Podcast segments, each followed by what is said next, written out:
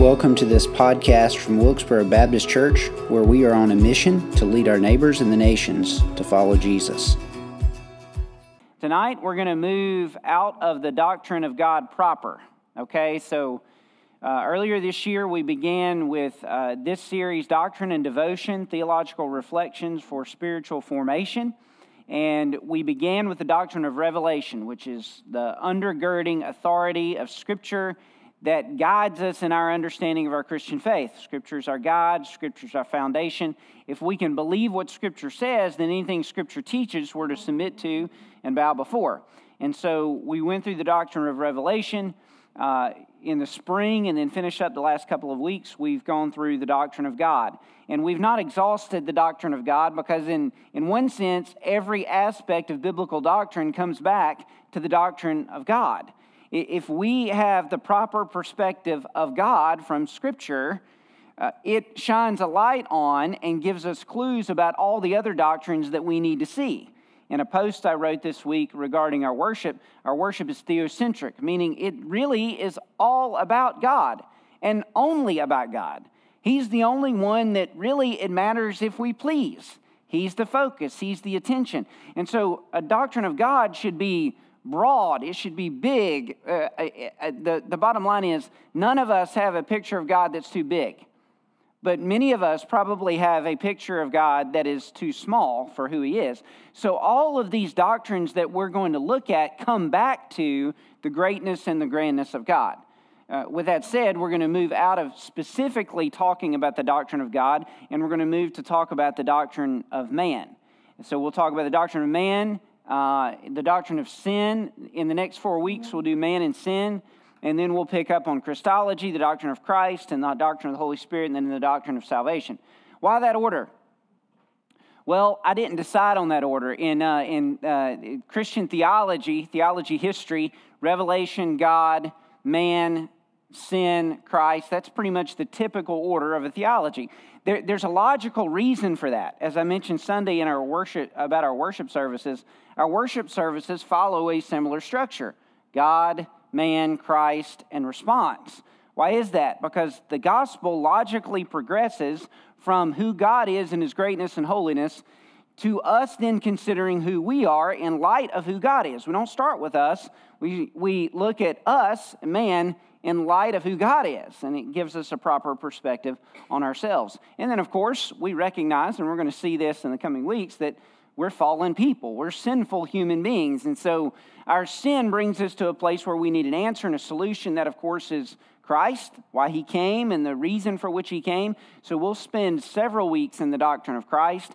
Probably will not finish the doctrine of Christ this fall. We'll probably be moving into that in the spring. From there, we'll look at the doctrine of the Holy Spirit and then we'll look at the doctrine of sal- uh, salvation or soteriology. That'll probably get us through next spring, and we may not even finish all of those through the spring. We'll just see how far we get uh, each week. But tonight we're going to look at the doctrine of man, and particularly the phrase imago Dei. Um, that is Latin for the image of God. God made us in his image. Where do we get that from? So, Genesis chapter 1, verse 26. If you've got a copy of Scripture and want to follow along, you can. I'll just read this. And God, then God said, Let us make man in our image. That's the divine plural. That is kind of a foreshadowing of the doctrine of Trinity that's found later on in the New Testament. God said, Let us make man in our image, after our likeness, and let them have dominion over the fish of the sea, the birds of the heavens, over the livestock, and over all the earth, and every creeping thing that creeps on the earth. So God created man in his own image. In the image of God, he created him, male and female, he created them. So on a number of occasions that that terminology is repeated, God made us in his image. What does that mean? It means that when we start, when we look around at the people in the room, people you meet at the fast food restaurant, people you work with, people you interact with, people that you see on a television screen, every single person that is born into this world experience is an image bearer of God. Now, we hold that because we believe truth comes from the pages of Scripture. Not everybody in our world thinks that way. In fact, we recognize that, that we're unique in our existence and our experience. And we're going to unpack that more as tonight goes on and as the week goes on.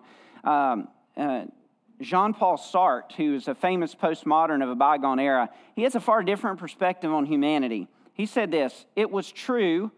I'd always realized it. He said, I hadn't any right to exist at all. I had appeared by chance. I existed like a stone, a plant, a microbe. I could feel nothing to myself but an inconsequential buzzing. I was thinking, and here we are eating and drinking to preserve our precious existence, and there's nothing, nothing, absolutely no reason for existence. That perspective is shaped by an evolutionary naturalistic worldview and shaped by a concept of humans where we are merely evolved animals or part of some kind of ongoing machinery in the work of the world. I'm going to be honest with you if you move outside of biblical Christianity, the uniqueness of humanity goes away. And it goes away, and its natural extent in terms of philosophy is found in Sartre's comments here. He said, I had no reason to exist. The depression that is undergirded by that kind of mindset is staggering. Uh, but that can't be true, right? If we're not made in God's image, there are some things we lose. Those are the first blanks on your page. What's lost if we've not been made in God's image? Uh, inherent dignity is lost. If we're not image bearers of God, we've lost our dignity. Because if you and I are just evolved animals, if we're just cogs in some kind of machinery of economics or society or, or, uh, or some kind of communistic uh, government system, if that's all we are, then you're a number. You're, you're, just, you're just an ape, a little bit smarter, nicer looking ape, but that's all you are. What, what value do you? We don't have dignity if we're not made in the image of God. So we've lost that. And if you look at how society, culture, particularly contemporary American Western culture, views human persons. And we're going to get into personhood and identity, and we're going to talk about that some next week. But if you look at how society views persons, there's not an inherent dignity that's under, that undergirds our value system. don't see each other that way. We see each other as, completely, as something completely different. So if we lose the image of God, we lose inherent dignity. If we lose the image of God, we lose inherent morality. So, our law system, whether you like it or not, is founded upon a Judeo Christian ethic. In fact, much of the European uh, law system, particularly Great Britain, and certainly the law system that, that undergirds our, our court system, is, is based on a Judeo Christian ethic which comes from the pages of Scripture. But if you pull out, if, if we're not made in God's image and there's no such authority that dictates laws, then what happens is morality becomes whatever society says it is. We don't have time to unpack this tonight, but if you think about the distinction between universal law and civil law or natural law and civil law, civil law is, is basically, you know, the, the speed limits. Somebody arbitrarily said it's better to go on this road at 35 miles an hour and it's breaking the law to go on that road at 45 miles an hour. And there's reason there are reasons for that, right? But those are largely arbitrary. We realize we have to have civil laws to function. But if it, without inherent morality, all laws are civil. Meaning all laws are open to change based on the majority view of the people in our world. And if the majority view of people in our country hold to a different set of uh, values and morality, and they don't look at us as image bearers of God, then if the larger group of society says, no, we want these laws to be this way, then we've lost inherent morality or a morality that governs our value system. That's one reason why we as Christians are so frustrated with the direction of our society. We're like, how can these things be? The reason these things are is because we gave up on the idea that we're made in God's image and gave up on the idea that God gets a right to tell us what's right and wrong. Once you lose that, the sky's the limit for any kind of moral uh, degeneracy that we see in our world. Let me tell you a third thing that we lose we lose cultural security. So the laws of our land should protect those that are innocent. Say abortion laws or, or laws regarding life. And, and I'm thankful for the recent court decision, but th- that's a victory in a, in a much longer and larger fight. All that court decision did, the Supreme Court decision did, is kick the laws back to states, and states can kind of do whatever they want with that. But here's the reality if every created being is an image bearer of God, which the Bible teaches that, Psalm 139, other places, Jeremiah 1, if every created human being is an image bearer of God, then our laws should protect all of those who are image bearers of God. In fact, God made it very clear about that in Genesis chapter 9. If you take a man's life, your life will be held uh, accountable for taking someone else's life. I mean, that's scripture. And so our laws should function that way, but if you lose the idea, the concept that we're image bearers of God, that we're a clump of cells, or that we're merely a part of a woman's body in, as, a, as a distinct embryo within a woman's womb, if, then, then if you, you don't have to hold to protecting that particular life. So we've lost cultural security. So when God created man in his own image, what does that mean? What does that look like for us? Let me give you five particular capacities that, at, at the very least, the image of God means this. Can mean more, and we could get into the weeds of more, but at the very least, it means this we have a capacity for rational thought.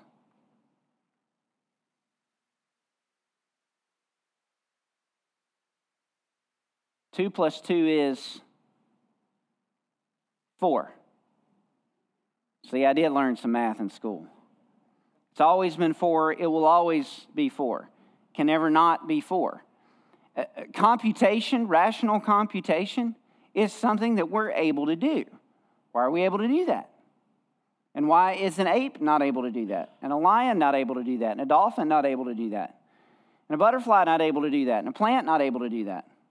Why can we think rationally? Well, we can think rationally because in the beginning God said spoke, Let there be light. In the beginning was the Word, and the Word was with God, and the Word was God. The Bible articulates a worldview that undergirds the idea that rational thought is a part of God's nature, Him speaking into the world. And when He made us in His image, He made us rational beings unless you're a two-year-old who wants you know an ice cream cone or something and your mom and dad don't, don't want that you know we act irrationally at times but the reason we can function rationally is because we're made in god's image in fact rational thought is a giant problem for evolutionary naturalism as a worldview evolutionary naturalism says we arose by chance you heard that kind of language in, uh, in, uh, in john paul sartre's kind of kind of depressive claim. He said, if we just came about by chance, I have no right to be here.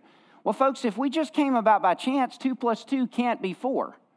Or we can't be assured that two plus two is four. In fact, if we arose by chance, the argumentation that, that evolutionary naturalists use to make a case for scientific evidence in evolutionary naturalism can't work because rational thought, how did it come about?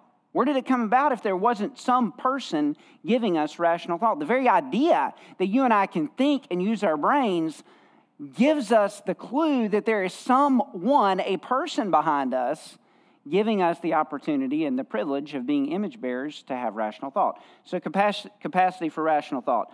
A second one is capacity for moral choice. And we've already talked a little bit about morality. Morality comes directly from a God who says this is what is right and this is what is wrong. Uh, interestingly enough, people of all ages, of all times, of all places, universally have had a moral system. Now, they've not all had the very same laws or the very same functionality of those laws. Some places had a moral system where you sacrificed children. Some places had moral system where stealing was okay.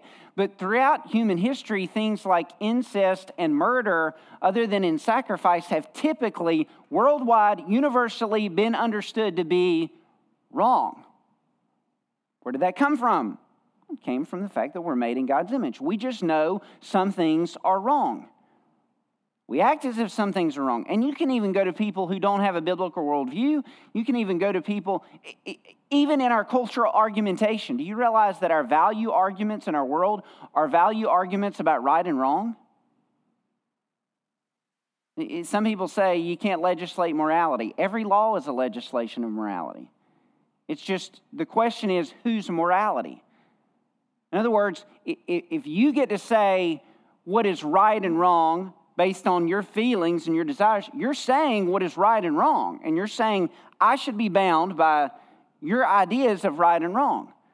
What the Bible tells us, and this is where our, our foundation for moral authority comes from, it doesn't say you and I get to decide what's right and wrong. It just says you and I get to be underneath the authority of God who says what is right and wrong. But that capacity for morality, even the fact that in our world, people who have a completely different worldview than us and value system, when they argue for right and wrong, they are giving us a picture of being made in the image of God.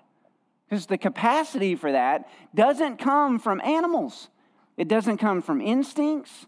Uh, the arguments for selfish genes and things that have come out of naturalistic worldviews to argue for more morality cannot explain the acts of courage and virtue and even evil that take place in our world. But a biblical worldview where we have a capacity for moral choice can and does. So, a capacity for moral choice. Let me give you a third one a capacity for artistic creativity comes from God. We have artists in our room. We have, we have people who are fantastic musicians, wonderful singers.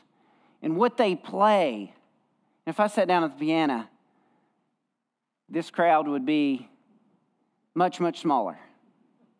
Okay, I can't play the piano, I can't make it sound nice, but Retta can make it sound beautiful. I can't play the guitar, but Dustin can make it sound like it's something special. I can't sing well, but Dr. Mike can sing and lead us in singing, and it sounds beautiful. I, I tried my hand at art. My mom sent me to art classes. All of you had to do stuff like that when you were growing up. Some of you it was piano, some of you it was guitar. I went to art classes. I've got a few paintings that I did. They're not very good, but we've got people in the room that are fantastic artists, beautiful artists. Where does that come from? It comes from God. I mean, when you look out, it, it, so we as humans, we're the only we're the only creature in creation that stops to look at a sunrise or a sunset or walks up on a mountain and says, Man, that, that view is gorgeous. We're the only ones, birds don't do that. You know, animals don't do that. Plants don't do that. But we do that. Why? Because God made us in His image. We're image bearers. And where does that come from? If, I'm getting an apologetics argument in a theology class, but, but I think it's important for us to kind of go here for a second.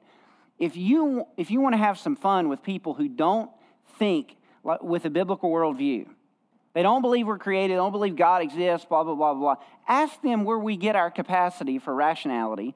Ask them where we get our capacity for morality. Ask them where we get our capacity for artistic creativity because it cannot be grounded in chance.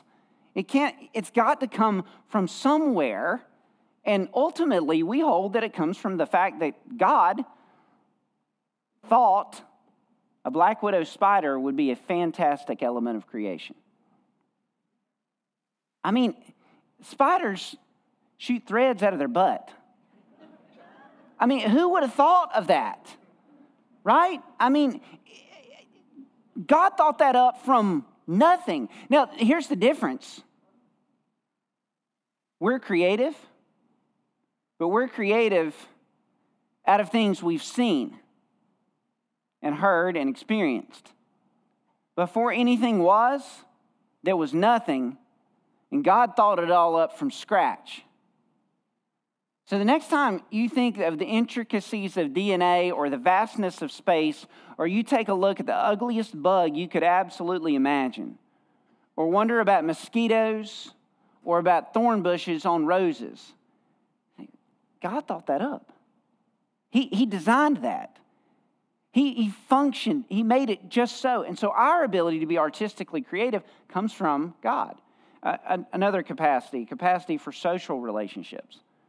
We're going to come to this in detail in a moment, but our ability to interact with one another. Certainly, animals have some kind of social hierarchy in certain types of animal structures, but we're able to interact not only with one another, but with a deity. We're able to talk and talk rationally and explore all these other aspects of being made in God's image. We're able to explore that in the relationships that we have with one another and interact. Uh, Stott adds, th- these come from John Stott, by the way. He adds a fifth one, fifth capacity, and this is a fascinating observation on his part. We have a capacity for humble relationships.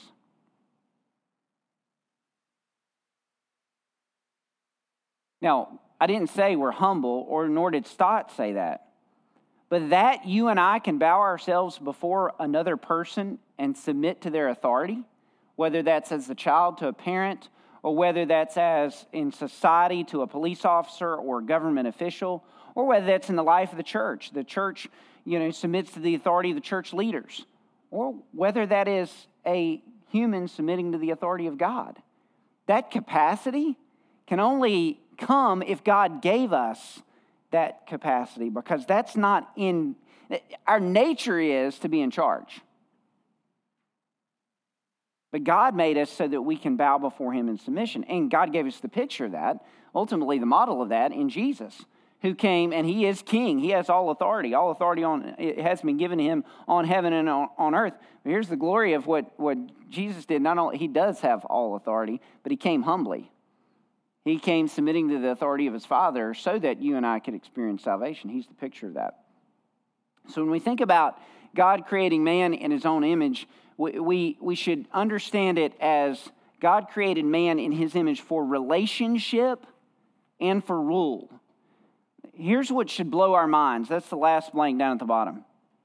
Why did God make us? Ultimately, for his glory. The Westminster Catechism puts it this way What is the chief end of man? Chief end of man is to glorify God and enjoy him forever. But God made us with a capacity for rationality, artistic creativity, morality, and relationship, not just so that we could interact with each other, but so that we could know Him. God made us for the purpose of being in relationship with Him. The, the major reason you were born is not your job, your spouse, your children, or God bless you, even your grandchildren. That's not the major reason you're, you, God made you. God made you to know Him. And the thing that God thought throughout all of human history, all, all, of, however, and we talked about how time works, and that, you know, that's an odd thing for God, different for God than us, rather. God decided somewhere in time past that He wanted you to live in this world. And He wanted you to know Him because He wanted to know you. God created us for relationship. Abraham Kuyper describes it this way But just as the entire creation reaches its culminating point in man, so also religion finds its clear expression only in man who is made in the image of God. And this is not because man seeks it, but because God Himself implanted in man's nature the real essential religious expression by means of the seed of religion, as Calvin defines it, sown in the human heart. In other words, the best that we as humans could ever be would be being known by God and knowing God. We're not going to ever get better than that. And this whole concept of progressing as a society to accomplish some kind of purpose, that, that's really not a, a very uh, connected idea to a biblical worldview. Because the Bible says that we're sinners in need of a relationship with God, and the fullest expression of human relationship is in a relationship with God. The best of religion is not us going out and doing good works. The best of religion is us knowing God and God knowing us. And ultimately, what that points to is that God's going to come back and set things that are wrong right. It's not this idea that we're going to constantly get better. Um, let, me, uh, let me give you some implications. for man in relationship and in rule. When I say rule, really we're talking about what God said to do after He said He made us in His image. Notice this this is seminal to us being made in the image of God. So, verse 27 of Genesis 1 So God created man in His own image. In the image of God, He created him, male and female, He created them. So, we're going to come back to this next week dealing with gender identity, personhood, and those kind of things. But male and female both are image bearers of God. Okay? It doesn't mean God is male and female. That's not the, the implication there. But the, the, the idea is all the way back in Genesis, both men and women bore the image of God. The male doesn't bear the image of God any more than the female does, and the female doesn't bear the image of God any more than the male does. In terms of relational reality, God made us complement, complement He made us to complement one another so that we can build society. And there's an intentional reason He did that. Look at verse 28. God blessed them. So He made Adam and Eve, created them in His image, and His first act after that was blessing them. And God said to them, Be fruitful and multiply and fill the earth and subdue it and have dominion over the fish of the sea, over the birds of the heavens, and over every living thing that moves on the earth. God said, Behold, I have given you every plant yielding seed that is on the face of the earth, and every tree with seed in its fruit. You shall have them for food. And to every beast of the earth, and to every bird of the heavens, to everything that creeps on the earth, everything that has the breath of life, I have given every green plant for food. And it was so. And God saw everything that he had made, and behold, it was very good. And there was evening, and there was morning the sixth day. The very first thing that God did after creating Adam and Eve, making us, making man in his image, he blessed them and then he gave them a command. One of the things we need to realize the first command God gave was positive, not negative. First thing he said to them wasn't, don't eat the tree of, of the knowledge of good and evil. He told them that. That wasn't the first thing he told them. First thing he told them was what? Be fruitful and multiply. Fill the earth, subdue it, have dominion over it. Uh, in theological language, we call this the cultural mandate. And it's this idea that God made us for a relationship with Himself, which you see that borne out in Genesis 2 and 3. What did God do? He came down to walk with Adam and Eve in the garden. I mean, that was why God made Adam and Eve, so Adam and Eve can interact with God, and God can interact with Adam, and Eve in a relationship. And so God's primary desire for you and me is to interact with Him in relationship.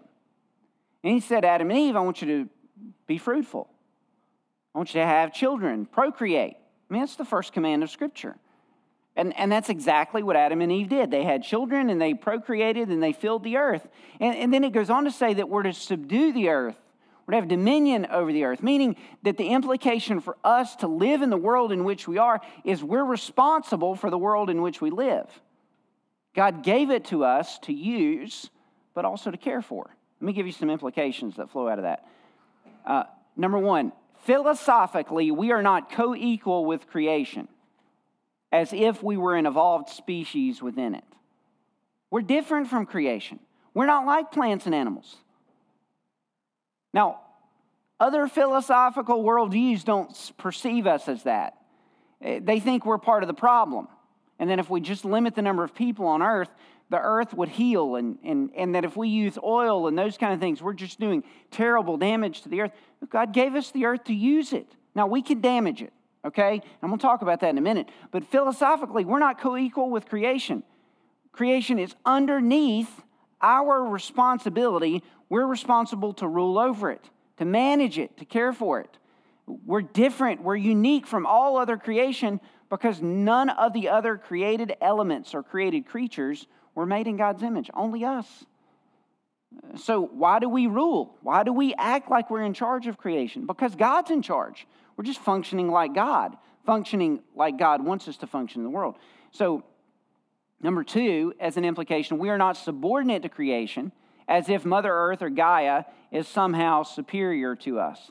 That's all kind of New Age worldviews. You know, we protect Mother Earth. Uh, about every, well, not every, but a whole bunch of Disney movies have that as their undergirding worldview. That you know we need to we need to protect. You know, Mother Earth is like some kind of deity. That's a bunch of hogwash. You know, Earth is a special aspect of God's creation but it itself is not living. It is, it is inanimate matter. There are living things in earth, on earth, as far as plants and animals, but earth itself is a function of God's created order. Uh, and so we're not underneath creation. That's kind of hogwash. So if you if you note that in movies or in ideologies, just you know basically ignore it. That's not who we are. We're responsible for it. That gets us to number three. We're not lords of creation uh, in, in the strongest sense, as if all of creation answers to our beck and call. It doesn't mean we get to control everything. We're not ultimate masters, God is. He, he's ultimately responsible. Not, so that means we can, we can do damage to the earth. Gets us to implication number four. Here's the point. Rather, we are to be stewards of creation, stewards, managing it well and in care, which God, in which God gave us responsibility. Basically, we're to care for creation. Now, I'm not trying to become like an environmentalist. Okay, don't don't hear me make that point and think, oh my goodness, Chris is going to go, uh, going to start hugging trees or something like that. Uh, but we are responsible for creation. We're responsible for its function and its use. I mean, if we can recycle, we should recycle. I'm a little disappointed in our local, you know, county and government. The recycling facilities are all gone, and you know, you want to, you, know, we're we're told by environmentalists to do our part, and those of us that are Christians who realize, hey, we are responsible to take care of creation, want to do our part, and and take away all the recycling bins. Why? Because money talks, right? All those things are about money or about the people who drop their trash in the recycling bins. Like, you know, there, there's, no, there's not a level of care. And so, but here's, here's, the, here's the bottom line, folks. If we don't see ourselves as image bearers of God who have been given a responsibility to care for creation, then guess what? we're not going to care for creation very well, which is why there's so much misuse of creation in all sort of ways, making things that are immoral or evil, uh, abusing elements of creation, that kind of stuff happens. And so our responsibility is to steward creation. We could go a lot further there, but we'll, we'll, we'll call that, uh, we'll, we'll, we'll be done on that point. Let me look at the four takeaways. What do we do with this? as image bearers of God. Number one, we need to recognize that God's gender design reveals our need for interdependence as well as respect for others. Now, we're going to dive into this quite a bit more next week. Next week's topic is, uh, and I got it written down. Next week's topic is uh, personhood, identity, and the taint of sin. So we'll kind of note what sin does to those aspects personhood and identity, we're going to get in the whole gender identity thing and how that totally works against the doctrine of the image of God. And why is it such a front and center ideology in our contemporary uh, American experience today? It's because society wants to, well, Satan wants to destroy the idea of the image of God in human in hu- humanity. If he can destroy that idea, he can destroy the concept of God and surrender to God. The whole reason for that set of ideas. But what we need to take away from tonight is that God made us male and female because he intended us to function as men and women in the world. He intended for us to have children and grandchildren. He intended it for us to fill the earth and subdue it. He is pleased with all of those elements. He's pleased with a full earth of people because every person bears his image. So we need that interdependence. But that also leads us to another aspect we need to respect others.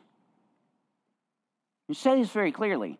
Every person on planet Earth, regardless of skin color, worldview, ideology, or even level of sinfulness, is still an image bearer of God. It doesn't matter what they've done or where they came from. It doesn't matter what they lack or what they have. That every single human being is a bearer of God's image, which means as Christians, every time we look out and see somebody having a bad day, being a jerk to you, you just want to wring their neck. even if it's your own kids? When we look at them, they bear God's image. Every single person. That's why racism can't have any place among, the, among followers of Jesus. It doesn't matter your background, doesn't matter your color of skin. God's no respecter of persons. Every person bears the image of God. That's why even the racial slavery that, that is embedded in our country's history is evil. It's just wrong. It's why the founders, and some of them struggled with it, but man, they messed up. They didn't deal with slavery at the founding of our country, even though Jefferson said all men are created equal. But in our country, that wasn't, that wasn't reality in the way that we operated as a country. That's wrong, folks. We are every person bears the image of God. So as a Christian, our job is to look around and see that every person bears the image of God.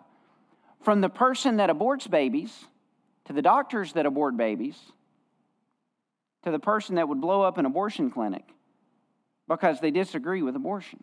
They all bear the image of God. Which is why until their choice is final, meaning their death is they've entered death, they have an opportunity to re engage in a relationship with God. That's why you and I, as followers of Jesus, ought to treat others with the same grace and respect that God's treated us with. So, this has drastic implications for the way we treat others. And if any of us walk out of here thinking, man, I, those people out there that are that just you know own their poverty and they don't care about anything and they don't care about anybody, I don't have any use for them. We got to be careful with that kind of mindset and attitude because they still bear the image of God. Uh, same thing whether that's color of skin or whether that's nationality, whether that's worldview. They still bear the image of God. A Muslim bears the image of God. A Hindu and a Buddhist bears the image of God. A China a person from China bears the image of God. Adolf Hitler bore the image of God. As evil as he was, we'll get into the problem of sin and evil later, but they still bear the image of God. Impl- or takeaway number two we must see ourselves with equal parts wonder and humility.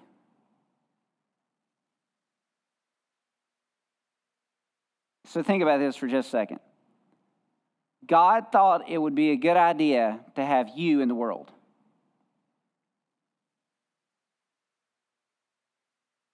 Okay, your mom and dad didn't think you up. You get that, right? I mean, you, you know how all that works. So I don't need to explain seventh grade science class. God thought you up. He thought you should look just like you look. He should, thought you should think just like you think. He thought you should have the personality that you have. He thought you should have the social dynamics that you have. He thought you should have the struggles that you have.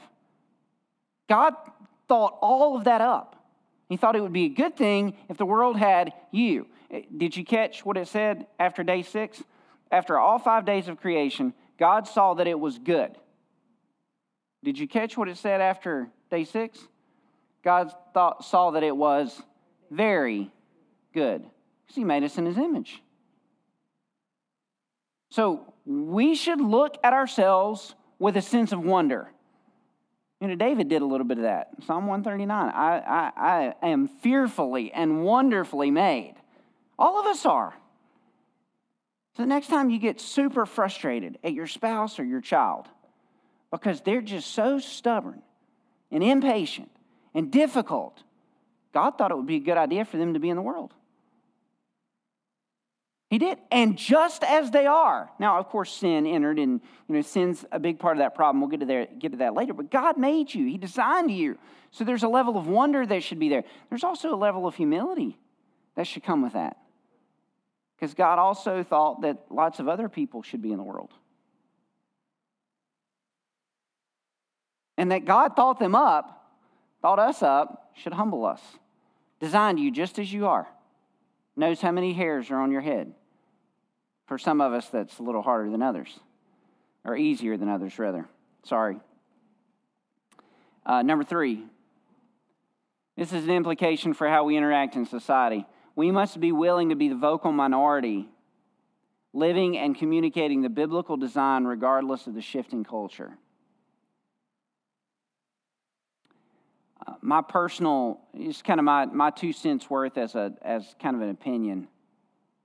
I think the issue of identity, uh, humans being created in the image of God and sexuality, I think those issues, those topics, are going to be the distinguishing feature for Christian theology and Christians living in America in the next 20 to 40 years. I mean, they already are now, but I think those issues are only going to ramp up in their level of divide uh, and potentially in their level of persecution.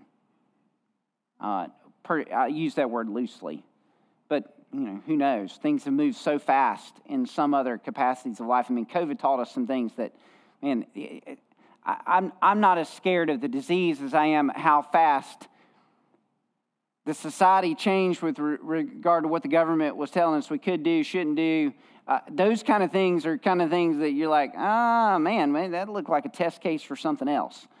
Um, and so, who knows how fast elements of persecution can happen. But, but follower of Jesus, Christian, one of the things we can't do is we can't give up the authority of Scripture. God made us in His image, and this will be the distinguishing issue. And let me get very pointed for those of you that have children and grandchildren in the room. As followers of Jesus, we have got to teach these truths to our children and grandchildren. Because let me tell you, if they turn on Disney or if they watch a Marvel movie, or if they pay any attention to what society is showing them in terms of movies and media and music, or what politics is telling them, they're not going to get the idea that they're made in God's image and that God made them beautifully male and female. They're not going to get that. They're going to get something far different. They're going to get some kind of weird ideology that if they wake up one morning and, and, and they're a female and they think they want to be a male, that they could just go be a male. And you just can't. It, it, that's, that's un, it's not only irrational, but it is totally unbiblical. Let me tell you something, Christian. The only people that are going to tell our kids and grandkids that are us. It's going to happen in the church or it's not going to happen at all. We got a little flack a few years ago when we did that sexuality series here at the church a little flack publicly because we, you know, we want to let our parents know what we were going to be talking about. But folks, we need to talk about those things. And we need to be clear on what Scripture teaches because that's the only thing that's going to ground us and help us be able to navigate all the craziness that is out there and being taught, and in some cases, being taught in places where we should trust our kids to be taught, like a school system or higher education. Um, so if they're going to learn a biblical worldview, it's going to have to come from the church. It's going to have to come from mom and dad. It's going to have to come from grandparents. Uh, there are resources available to help you navigate some of those things with your children and grandchildren. I'd be happy to provide those. But Christians, we've got to be willing to be the vocal minority. Regardless of what culture says is right, normal, and okay, we've got to speak what is biblically true. So uh, let me give you uh, takeaway number four, and we'll close up. We must take our responsibility to rule creation seriously and carefully.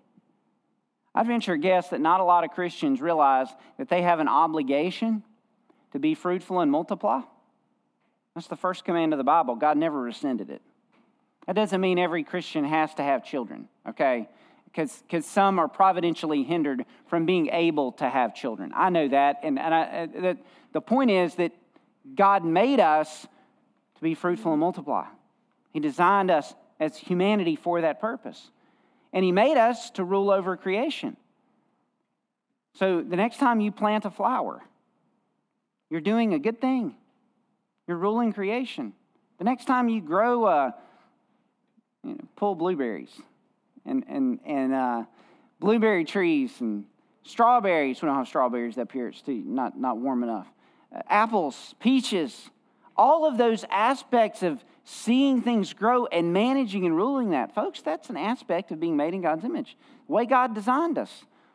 The next time you recycle some water, or a water bottle rather, rather sorry, or a can, and we have a recycling bin right out the corner, because at least in the town proper, we still have opportunities to do recycling.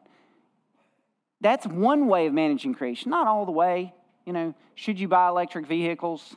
Should you, should, I, all that stuff's silly, isn't it? I don't want to get too much meddling uh, in, in kind of politics. Some of those things may go a little far. Nevertheless, as Christians, we still have to think about things like that. But not because the environmentalists tell us so, not because the tree huggers tell us so, because we don't worship earth. But we do have a responsibility to manage and steward it, So we have to think about things like that. It's good for us to think about things like that because God gave us a beautiful earth to enjoy. So that is uh, the starting point for the doctrine of the image of God. We're going to look at a couple of uh, uh, uh, specific elements of personhood theory, identity, and those kind of things next week. I will try to have some resources for you if you'd like to dive a little deeper into some of those concepts uh, next week and begin looking at the, the doctrine of sin and kind of what that means. What happened with Adam and Eve? Why'd they fall? Uh, weren't they such idiots back in Genesis 3 uh, to listen to Satan? Yeah, they were, but we would have done the same thing nevertheless. Thank you for listening to this podcast. Remember to like and subscribe wherever podcasts are found.